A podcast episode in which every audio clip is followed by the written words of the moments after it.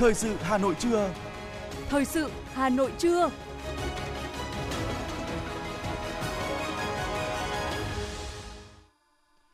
Kính chào quý vị và các bạn. Bây giờ là chương trình thời sự của Đài Phát thanh Truyền hình Hà Nội. Chương trình trưa nay, thứ năm, ngày 8 tháng 12 có những nội dung chính sau đây.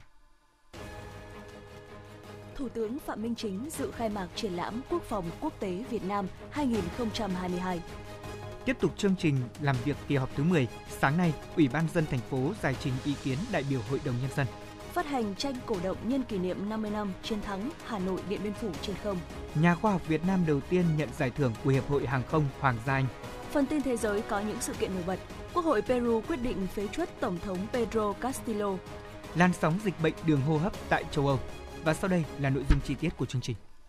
Thưa quý vị và các bạn, sáng nay, lễ khai mạc triển lãm Quốc phòng quốc tế Việt Nam 2022 chính thức diễn ra tại khu vực sân bay Gia Lâm, Hà Nội. Thủ tướng Phạm Minh Chính, lãnh đạo Bộ Quốc phòng cùng nhiều đoàn đại biểu quân sự cấp cao, chuyên gia quân sự quốc tế tham dự buổi lễ. Triển lãm Quốc phòng quốc tế Việt Nam 2022 mở cửa từ 9 giờ đến 18 giờ hàng ngày, mở cửa miễn phí cho nhân dân từ 14 giờ đến 18 giờ ngày 9 tháng 12 và cả ngày 10 tháng 12. Triển lãm thu hút hơn 170 đơn vị, doanh nghiệp đến từ 30 quốc gia trên thế giới, trưng bày và trình diễn các phương tiện chiến đấu, giải pháp công nghệ, vũ khí, trang bị sử dụng cho lực lượng hải quân, lục quân, phòng không không quân, tác chiến không gian mạng và các trang thiết bị hậu cần kỹ thuật. Trong khuôn viên triển lãm, ban tổ chức cũng bố trí khu vực không gian văn hóa, không gian ẩm thực, khu vực trưng bày kinh tế quốc phòng trong kỷ nguyên công nghệ số, để trưng bày các mốc son tiêu biểu của quân đội nhân dân Việt Nam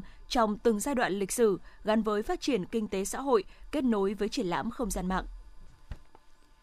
Thưa quý vị và các bạn, tiếp tục chương trình làm việc kỳ họp thứ 10. Sáng nay, Hội đồng nhân dân thành phố Hà Nội đã nghe đại diện lãnh đạo Ủy ban dân thành phố giải trình và làm rõ những vấn đề mà đại biểu nêu tại phiên thảo luận tổ chiều ngày hôm qua.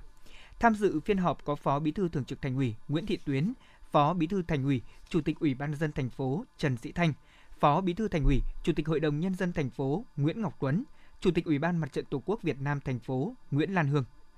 Phiên thảo luận tổ chiều qua đã có 55 lượt ý kiến phát biểu với gần 200 nội dung. Sau khi nhận được văn bản tổng hợp tối qua của Hội đồng nhân dân thành phố, Ủy ban nhân dân thành phố đã có báo cáo giải trình tiếp thu về các nội dung theo ý kiến của các đại biểu. Thay mặt Ủy ban nhân dân thành phố, Phó Chủ tịch Hà Minh Hải đã tiếp thu, giải trình một số những nội dung chính có liên quan. Đối với các nhóm vấn đề về chỉ đạo điều hành, đẩy mạnh cải cách hành chính, Phó Chủ tịch Hà Minh Hải cho biết, năm 2023 thực hiện chủ đề công tác kỷ cương, trách nhiệm, hành động, sáng tạo, phát triển. Ủy ban dân thành phố sẽ tiếp tục đổi mới phương thức lãnh đạo, chỉ đạo điều hành và quan tâm chỉ đạo các đơn vị đổi mới tư duy, đặc biệt là phương pháp làm việc, tăng cường đào tạo và đào tạo lại, nhất là những kỹ năng theo vị trí việc làm. Đối với các nhóm vấn đề về phát triển kinh tế, hỗ trợ doanh nghiệp, Ủy ban dân thành phố Hà Nội xây dựng 3 kịch bản và chọn kịch bản tăng trưởng 7%, gấp 1,08 lần cả nước là phù hợp với bối cảnh và có tính phân đấu. Ủy ban dân thành phố cũng đã xây dựng dự toán thu ngân sách nhà nước năm 2023 theo đúng chính sách, chế độ hiện hành, diễn biến phục hồi của nền kinh tế, đảm bảo thu đúng, thu đủ. Về đầu tư công, Phó Chủ tịch Ủy ban dân thành phố Hà Minh Hải cho biết, tiếp thu toàn bộ ý kiến của đại biểu, thống nhất đánh giá đây là khâu yếu của các năm, đặc biệt là nguyên nhân chủ quan và thực chất của việc chậm, muộn giải ngân đầu tư công. Về nội dung hoàn thiện đề án quản lý, sử dụng tài sản công được nhiều đại biểu cho ý kiến, Phó Chủ tịch Hà Minh Hải cho biết, Ủy ban dân thành phố đã chỉ đạo Sở Tài chính giả soát, hoàn thiện, bổ sung đề án quản lý, sử dụng và khai thác hiệu quả tài sản công. Cũng tại phiên họp sáng nay, Phó Chủ tịch Ủy ban dân thành phố Hà Minh Hải cũng giải trình rõ thêm các vấn đề về văn hóa, y tế, giáo dục, về việc thực hiện tự chủ của các đơn vị sự nghiệp công lập, nhóm các vấn đề về quản lý, phát triển đô thị, vệ sinh môi trường và phân cấp nguồn thu, nhiệm vụ chi. Cũng trong sáng nay, tại kỳ họp thứ 10 Hội đồng Nhân dân thành phố, với 100% đại biểu có mặt tán thành, Hội đồng Nhân dân thành phố đã thông qua nghị quyết về kế hoạch phát triển kinh tế xã hội năm 2023. Theo đó, thành phố tiếp tục thực hiện chủ đề năm 2023 kỳ cương, trách nhiệm, hành động, sáng tạo, phát triển, mục tiêu tổng quát là giữ vững ổn định và bảo đảm các cân đối lớn của nền kinh tế, kiểm soát lạm phát, thúc đẩy tăng trưởng, tiếp tục cơ cấu lại kinh tế thủ đô, củng cố phát triển các động lực tăng trưởng mới, nâng cao năng lực nội tại, tính tự lực, tự chủ, khả năng chống chịu và thích ứng của kinh tế thủ đô, thực hiện đồng bộ hiệu quả các khâu đột phá, chú trọng phát triển toàn diện và đồng bộ các lĩnh vực văn hóa giáo dục, kiểm soát hiệu quả các loại dịch bệnh, bảo đảm an sinh xã hội, nâng cao đời sống vật chất tinh thần của nhân dân. Hội đồng Nhân dân thành phố cũng thông qua 10 nhiệm vụ và giải pháp chủ yếu tập trung thực hiện trong năm 2023, trong đó giữ vững ổn định và bảo đảm các cân đối lớn của nền kinh tế, kiểm soát lạm phát, thúc đẩy tăng trưởng,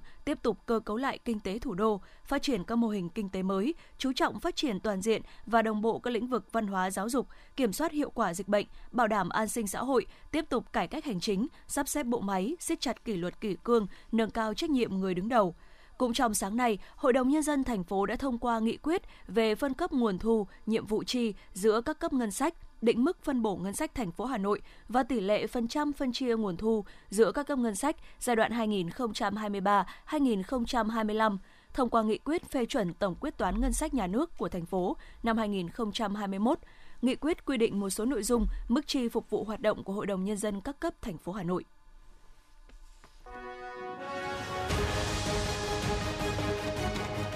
Thời sự Hà Nội, nhanh, chính xác, tương tác cao. Thời sự Hà Nội, nhanh, chính xác, tương tác cao.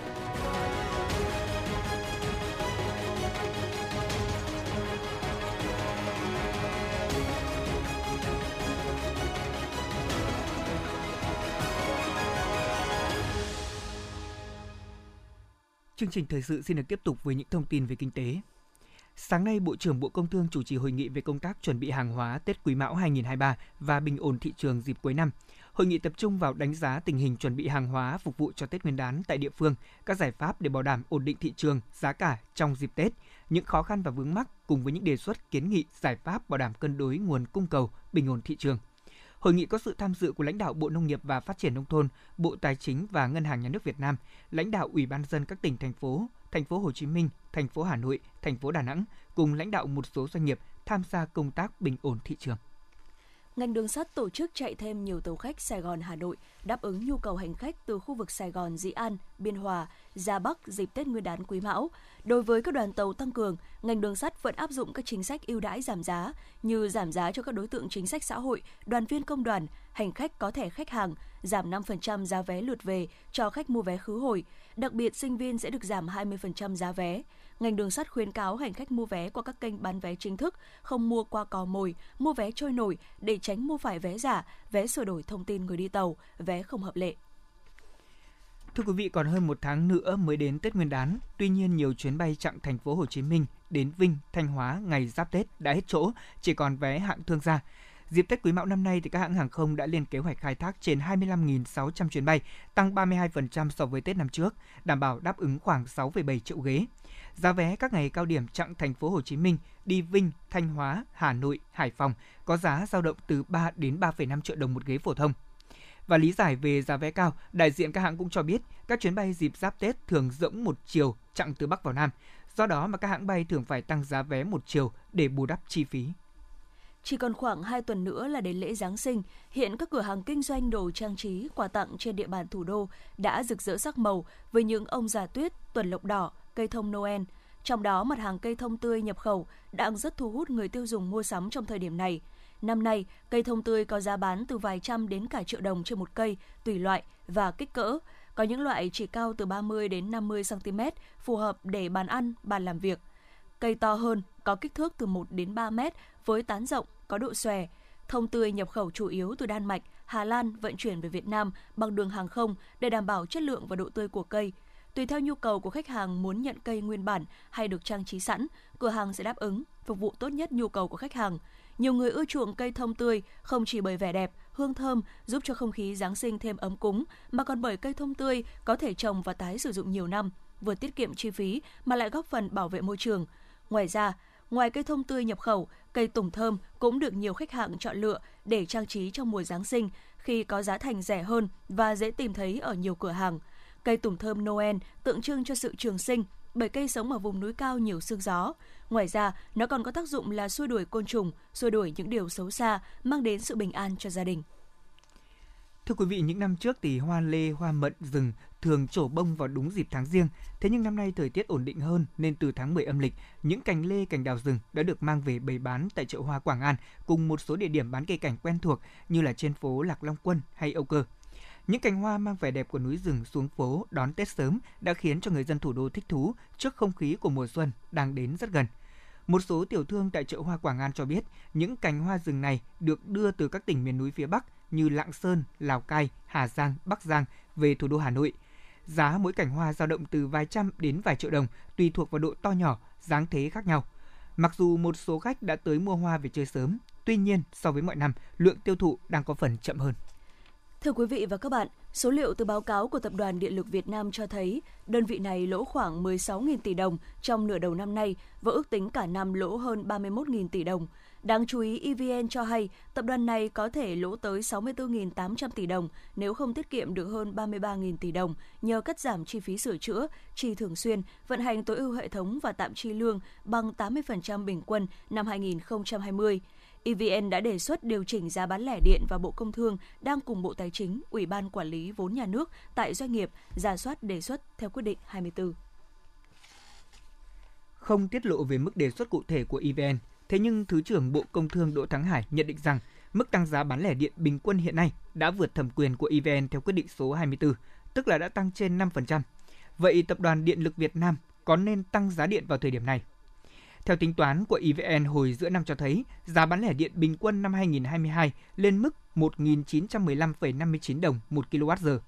Mức này cũng cao hơn 2,74% so với giá bán lẻ điện bình quân đang áp dụng từ năm 2019 là 1.844,64 đồng 1 kWh. Với giá bán lẻ điện bình quân ở mức là 1.864 đồng trên kWh, tức là dưới 2.000 đồng 1 kWh, thì chắc chắn ngành điện đang phải bù lỗ. Nếu không muốn phải bù lỗ hoặc tiếp tục thua lỗ thì việc đề xuất điều chỉnh giá điện là phù hợp. Ông Nguyễn Đình Cung, nguyên viện trưởng Viện Nghiên cứu Quản lý Kinh tế Trung ương phân tích. Nếu giá điện nó thấp thì một ai đó phải trả. Thì cuối cùng là cũng ngân sách phải bù hoặc là EVN phải chịu lỗ. Mà khi mà đã lỗ lỗ liên tục như thế thì có nghĩa rằng năng lực đầu tư thêm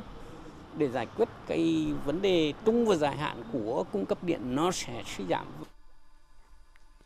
Tuy nhiên, theo các chuyên gia, trong thông báo lỗ của EVN vẫn chưa được rõ ràng, cụ thể và minh bạch từng khoản, do đâu và vì lý do gì. Đây cũng là nhận định của tiến sĩ Cấn Văn Lực và phó giáo sư tiến sĩ Đinh Trọng Thịnh, chuyên gia kinh tế. Chúng ta đấy phải đảm bảo là công khai minh bạch, đồng thời phải bóc tách được xem là trong cái việc lỗ đó thì nó xảy ra ở đâu và như thế nào và nên tính toán cái mức tăng bao nhiêu cho nó phù hợp à, tác động đối với cả à, tăng trưởng cả lạm phát cũng như là cái cái tác động đối với người dân và doanh nghiệp. Ta biết rằng là trong cái ờ, thông báo lỗ của EVN ấy, thì chúng tôi cũng có xem qua. Nói chung là nó không được rõ ràng, cụ thể và minh bạch từng cái khoản lỗ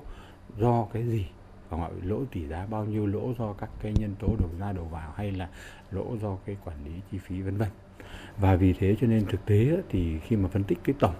một cái khoản lỗ như vậy thì rõ ràng là nó cũng khó khăn cho những cái người xem và từ đó người ta dễ nghi ngờ cần đánh giá cụ thể hơn và có dự báo trong thời gian tới việc tăng giá điện ảnh hưởng đến sự phát triển kinh tế xã hội và đời sống của nhân dân như thế nào.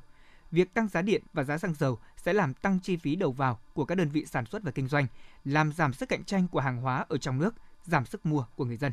Đây cũng là kiến nghị của chuyên gia kinh tế, Phó giáo sư tiến sĩ Đinh Trọng Thịnh. Chúng ta phải xem xét cái thời điểm mà cái mức tiêu dùng của cái người dân á,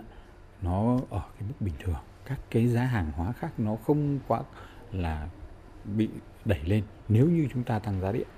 Và cái tăng giá điện đó nó không tác động nhiều đến thu nhập của người dân thì rõ ràng nếu mà nói như vậy thì thông thường theo cái quan điểm của chúng tôi là phải sau cái khi mà có cái Tết Nguyên đán một khoảng thời gian nhất định nào đó. Khi tăng giá điện, chắc chắn kéo theo tăng giá một số mặt hàng, nhất là vật tư và nguyên liệu phục vụ sản xuất trong thời điểm Tết Nguyên đán đang cận kề. Do vậy cần tính toán kỹ lưỡng trước khi đề xuất tăng giá điện. Cũng theo các chuyên gia, trước hết EVN cần tiết kiệm tối đa chi phí, Bộ Công Thương cũng cần phải tính toán và xử lý những tồn tại có liên quan đến chi phí của tập đoàn này. Nếu giờ tăng giá điện nữa thì doanh nghiệp và người dân lại phải chịu cảnh tăng giá hai lần, một cổ hai chồng, do vừa tăng nguyên vật liệu đầu vào, vừa tăng giá điện.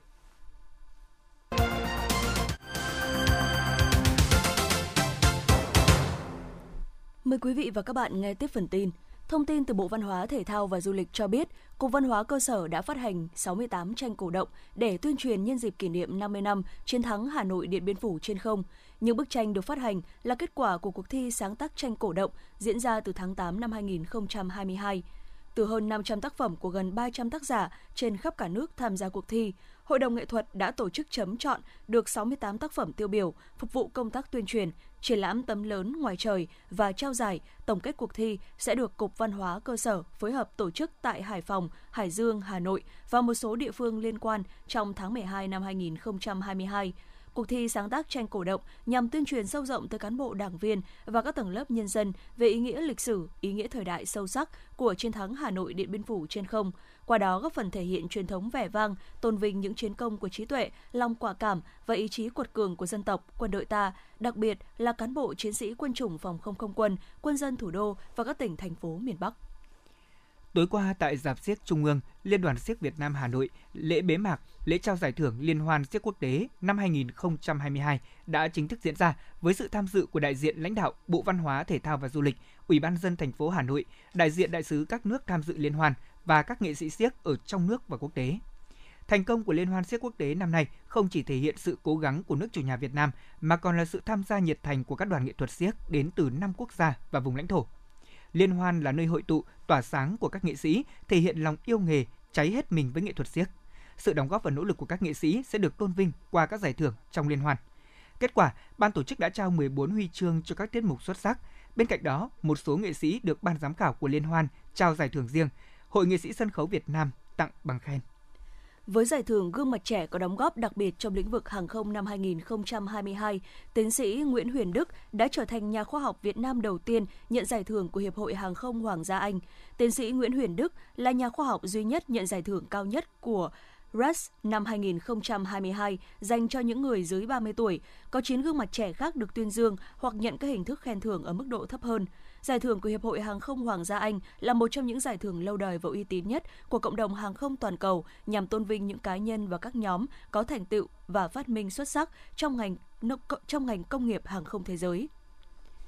Tối qua, Cục Cảnh sát điều tra tội phạm về trật tự xã hội của Bộ Công an thông tin, đơn vị này đã triệu tập 12 người để xác minh và làm rõ về đường dây tổ chức đánh bạc và đánh bạc trên mạng có giá trị đặc biệt lớn. Đường dây này tổ chức đánh bạc và đánh bạc trên trang bóng88.com có quy mô lớn, hoạt động tại một số địa bàn ở Hà Nội, Hải Dương, Thái Bình, Nghệ An cùng một số tỉnh thành phố trên cả nước do đối tượng Vũ Đình Thắng, sinh năm 1986, trú tại quận Hoàng Mai, Hà Nội cầm đầu. Căn cứ tài liệu thu thập được, Cục Cảnh sát điều tra tội phạm về trật tự xã hội đã phối hợp cùng các đơn vị nghiệp vụ đồng loạt thi hành lệnh khám xét khẩn cấp và triệu tập đối với 12 người về hành vi tổ chức đánh bạc và đánh bạc. Đã thu giữ một ô tô, 130 triệu đồng, 16 điện thoại, một iPad, 7 thẻ ngân hàng cùng nhiều giấy tờ, tài liệu có liên quan. Bước đầu tại cơ quan điều tra, các đối tượng đã thừa nhận hành vi tổ chức đánh bạc và đánh bạc trên mạng. Số tiền được các đối tượng thanh toán trực tiếp vào thứ hai hàng tuần và thông qua tài khoản ngân hàng. Sơ bộ xác định tài khoản cấp tổng đại lý của Vũ Đình Thắng có trên 10 đại lý ở nhiều tỉnh thành trên cả nước. Từ tháng 9 năm 2020 đến nay, số tiền sử dụng giao dịch để cá độ là trên 3.000 tỷ đồng.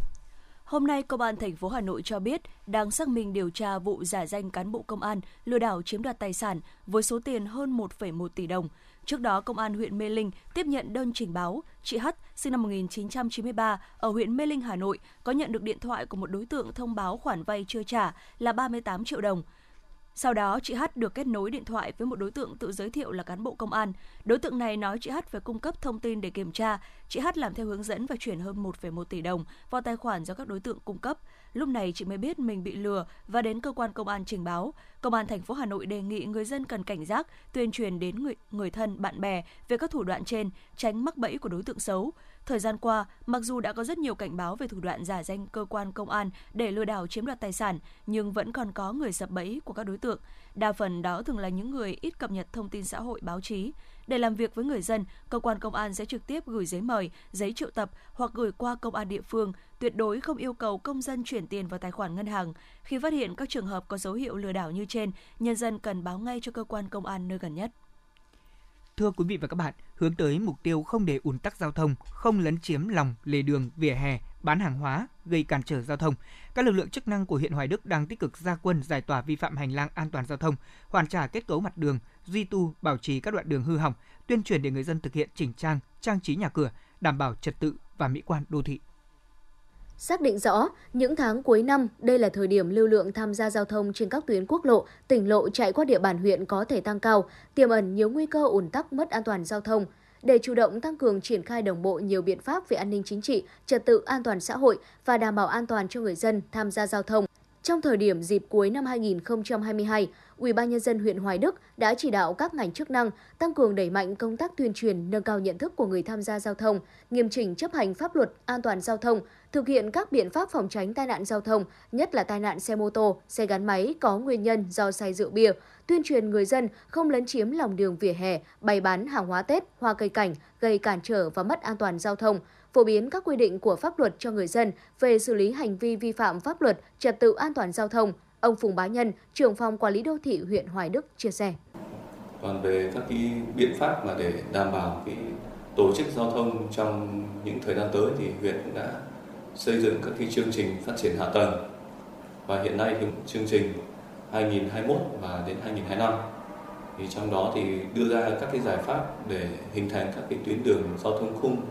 uh, hỗ trợ và uh, phân luồng các cái tuyến đường giao thông hiện trạng như tuyến đường quốc lộ 32, tuyến đường đại lộ Thăng Long để góp phần um, tạo cái thuận lợi giao thông cho uh, người và phương tiện giao thông lưu trên địa bàn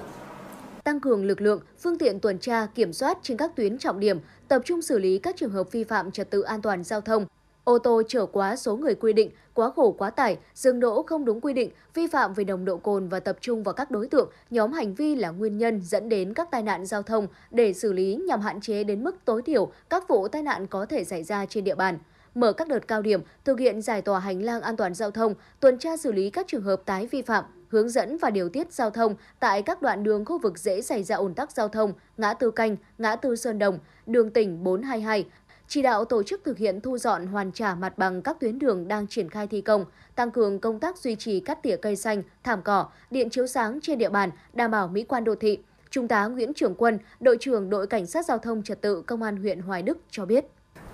Trên địa bàn huyện thì à,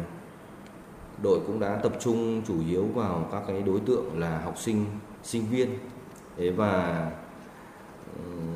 ở đối với các nhà trường thì trong cái thời điểm này thì cũng đã ừ, phối hợp với phòng giáo dục để viết bài tuyên truyền, phục vụ cho các nhà trường trong cái buổi thứ hai đầu tuần. Khi mà chào cờ thì các thầy cô cũng sẽ tổ chức để tuyên truyền đến các ừ, cháu học sinh trong cái việc mà chấp hành đối với luật giao thông đường bộ. Đặc biệt là cũng tuyên truyền đến hội phụ huynh học sinh trong việc ký cam kết để chấp hành cái việc điều khiển phương tiện và chở con đến trường thì đều phải đội mũ bảo hiểm cho các cháu, cũng như là bản thân người điều khiển cũng phải đội mũ bảo hiểm. Trên địa bàn thì đến thời điểm này thì đối với các cổng trường thì cơ bản là cái việc chấp hành của phụ huynh cũng như học sinh là cũng được duy trì một cách nghiêm túc. Ban an toàn giao thông các huyện Hoài Đức cũng đẩy mạnh công tác tuyên truyền phổ biến, giáo dục pháp luật về trật tự an toàn giao thông theo các chuyên đề phù hợp với từng địa phương. Bên cạnh đó, các ngành chức năng cần căn cứ tình hình thực tế, tiếp tục tổ chức các đợt cao điểm theo chuyên đề để thực hiện hiệu quả các mục tiêu về kiềm chế tai nạn giao thông và kiểm soát tải trọng phương tiện, đồng thời thường xuyên bám sát nắm chắc tình hình để đưa ra kế hoạch hoạt động điều hành linh hoạt công tác đảm bảo trật tự an toàn giao thông vào dịp cuối năm rất cần sự vào cuộc sát sao và khẩn trương từ phía lực lượng chức năng và các đơn vị liên quan. Tuy nhiên, để đảm bảo an toàn thì yếu tố then chốt vẫn đến từ phía chính người tham gia giao thông, cần phải nghiêm chỉnh chấp hành các quy định an toàn để bảo vệ mình, gia đình và cộng đồng.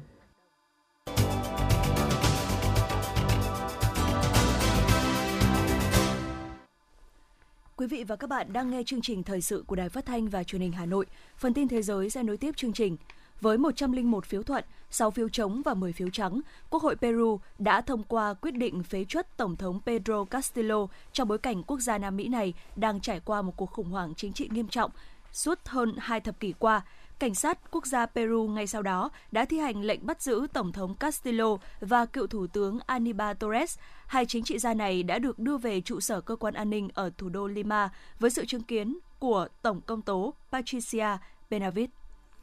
Thưa quý vị, sau khi ông Castillo bị phế chuất trong vài giờ, Phó Tổng thống Dina Boluarte đã tuyên thệ nhậm chức Tổng thống lâm thời tại trụ sở Quốc hội Peru. Bà Boluarte là nữ Tổng thống đầu tiên trong lịch sử của quốc gia Nam Mỹ này. Hàng loạt vụ đấu súng đã xảy ra tại nhiều địa điểm trong thành phố Nuevo Laredo, Mexico, giáp danh với bang Texas của Mỹ, khiến 7 dân thường thiệt mạng. Báo chí địa phương đã xác nhận vụ đấu súng xảy ra giữa các binh sĩ Mexico trên đường tuần tra và băng đảng khét tiếng Del Noreste ở địa phương. Chính quyền thành phố Nuevo Laredo đã yêu cầu đóng cửa trường học và tạm dừng các phương tiện giao thông công cộng. Một tổ chức viện trợ quốc tế cảnh báo rằng mạng lưới điện quốc gia của Ukraine sẽ sớm bị sụp đổ và đẩy hàng triệu người vào cuộc khủng hoảng nhân đạo trong mùa đông năm nay. Trong vụ tấn công bằng tên lửa thứ 8 trong vòng 8 tuần xảy ra, Nga đã không kích vào các cơ sở hạ tầng quan trọng gần thành phố miền Nam Zaporizhia và gây mất điện diện rộng tại Ukraine. Giới chức trách của địa phương này cho biết một nửa thủ đô Kiev sẽ tiếp tục bị mất điện trong những ngày tới. 155 người đã bị thương trong sự cố va chạm giữa hai tàu tại một ga gần thành phố Barcelona của Tây Ban Nha hôm qua. Người phát ngôn của nhà vận hành đường sắt Renfe của Tây Ban Nha cho biết các đoàn tàu bị ảnh hưởng bởi vụ tai nạn đã được sơ tán và không có người nào bị mắc kẹt trong các toa xe. Tuy nhiên, giao thông dọc tuyến đường này đã bị tạm ngưng ở cả hai hướng. Hiện cơ quan chức năng đã mở một cuộc điều tra về vụ va chạm. Châu Âu đang đối mặt với nhiều dịch bệnh hô hấp như COVID-19, cúm mùa, viêm phổi do virus hợp bào hô hấp gây ra, mới nhất là viêm họng liên cầu khuẩn. Sự gia tăng dịch bệnh hô hấp sẽ tác động rất lớn đến các dịch vụ y tế và người dân trong mùa đông này. Tại bệnh viện Nhi đồng Underhay, miền Bắc của nước Anh, số lượng trẻ em dưới 5 tuổi nhập viện do nhiễm virus hợp bào hô hấp RSV trong tuần đầu tháng 12 đã tăng 12% so với tuần trước. Gần 90% số giường bệnh chăm sóc đặc biệt đã kín chỗ. Các y bác sĩ tại đây thừa nhận ngày càng khó để sắp xếp giường điều trị.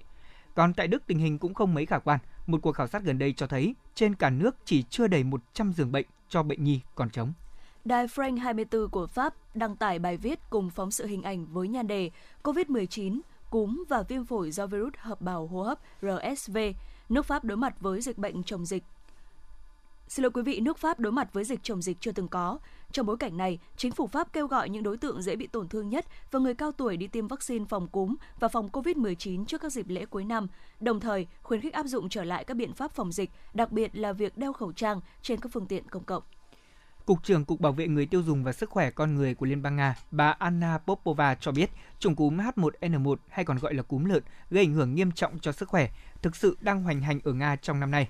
Theo bà Popova, tất cả các biện pháp cần thiết nhằm chống lại căn bệnh này đang được thực hiện đầy đủ tại Nga. Bà cũng lưu ý rằng các biện pháp phòng ngừa bao gồm đeo khẩu trang, rửa tay, rửa mặt, vệ sinh các thiết bị sạch sẽ cũng sẽ làm sạch đường hô hấp của con người.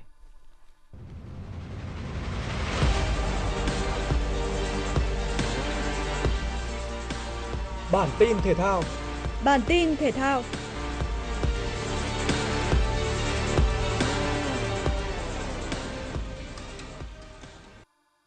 Đội tuyển Việt Nam đã có buổi tập quan trọng trước trận giao hữu với đội tuyển Philippines vào 18 giờ ngày 14 tháng 12 tới. Sau khi khởi động, ban huấn luyện đã chia các cầu thủ thành hai đội thi đấu đối kháng. Vì lý do chiến thuật nên tiền vệ Khuất Văn Khang, tiền đạo Phạm Đình Duy và hậu vệ Nguyễn Thanh Nhân không thể tham gia thi đấu. Trong khi đó, tiền vệ Nguyễn Hoàng Đức cũng không góp mặt do bị chấn thương nhẹ. Bài test phong độ diễn ra với chuyên môn cao, cầu thủ hai đội đều thể hiện tinh thần quyết tâm và sự cạnh tranh tích cực nhằm có tên trong danh sách ra sân ở trận đấu giao hữu sắp tới. Bài kiểm tra kết thúc với tỷ số 2-0 nghiêng về đội 1. Hai cầu thủ ghi bàn là Phan Văn Đức và Hồ Tấn Tài.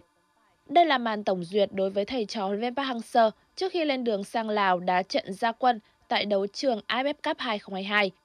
Văng bảng sẽ diễn ra từ ngày 20 tháng 12 đến mùng 3 tháng 1 2023. Đội tuyển Việt Nam nằm ở bảng B với các đối thủ Malaysia, Singapore, Myanmar và Lào. Trên sân vận động Cẩm Phả, tỉnh Quảng Ninh đã diễn ra các trận bán kết bóng đá nam trong khuôn khổ Đại hội Thể thao Toàn quốc lần thứ 9 năm 2022. Ở trận bán kết 1, Hà Nội gặp Nam Định.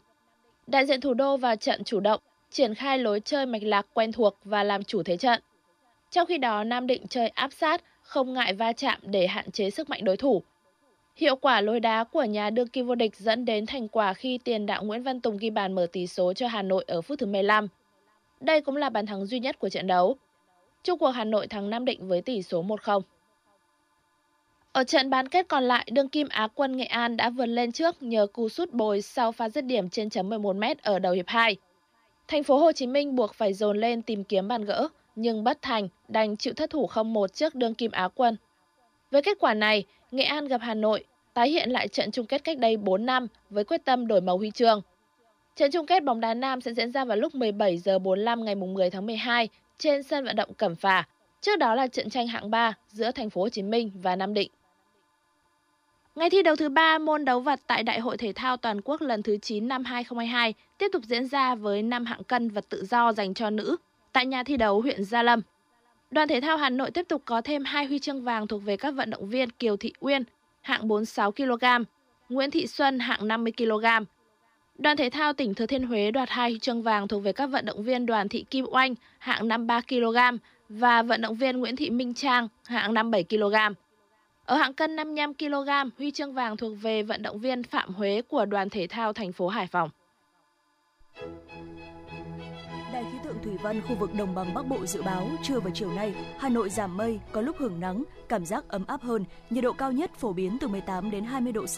riêng khu vực trung tâm thành phố từ 19 đến 21 độ. Trạng thái thời tiết nêu trên tại Hà Nội còn duy trì đến ngày 9 tháng 12. Từ đêm ngày 9 đến 15 tháng 12, thành phố Hà Nội có khả năng ảnh hưởng ba đợt không khí lạnh tăng cường, gây mưa nhỏ vài nơi và rét đậm về đêm, sáng sớm các ngày 12, 14 và 15 tháng 12. Quý vị và các bạn vừa nghe chương trình thời sự của Đài Phát thanh Truyền hình Hà Nội, chỉ đạo nội dung Nguyễn Kim Khiêm, chỉ đạo sản xuất Nguyễn Tiến Dũng, tổ chức sản xuất Vương Truyền. Chương trình do biên tập viên Thủy Chi, các phát thanh viên Lê Thông, Thu Minh cùng kỹ thuật viên Kim Thoa phối hợp thực hiện. Kính chào tạm biệt và hẹn gặp lại quý vị trong chương trình thời sự 19 giờ tối nay.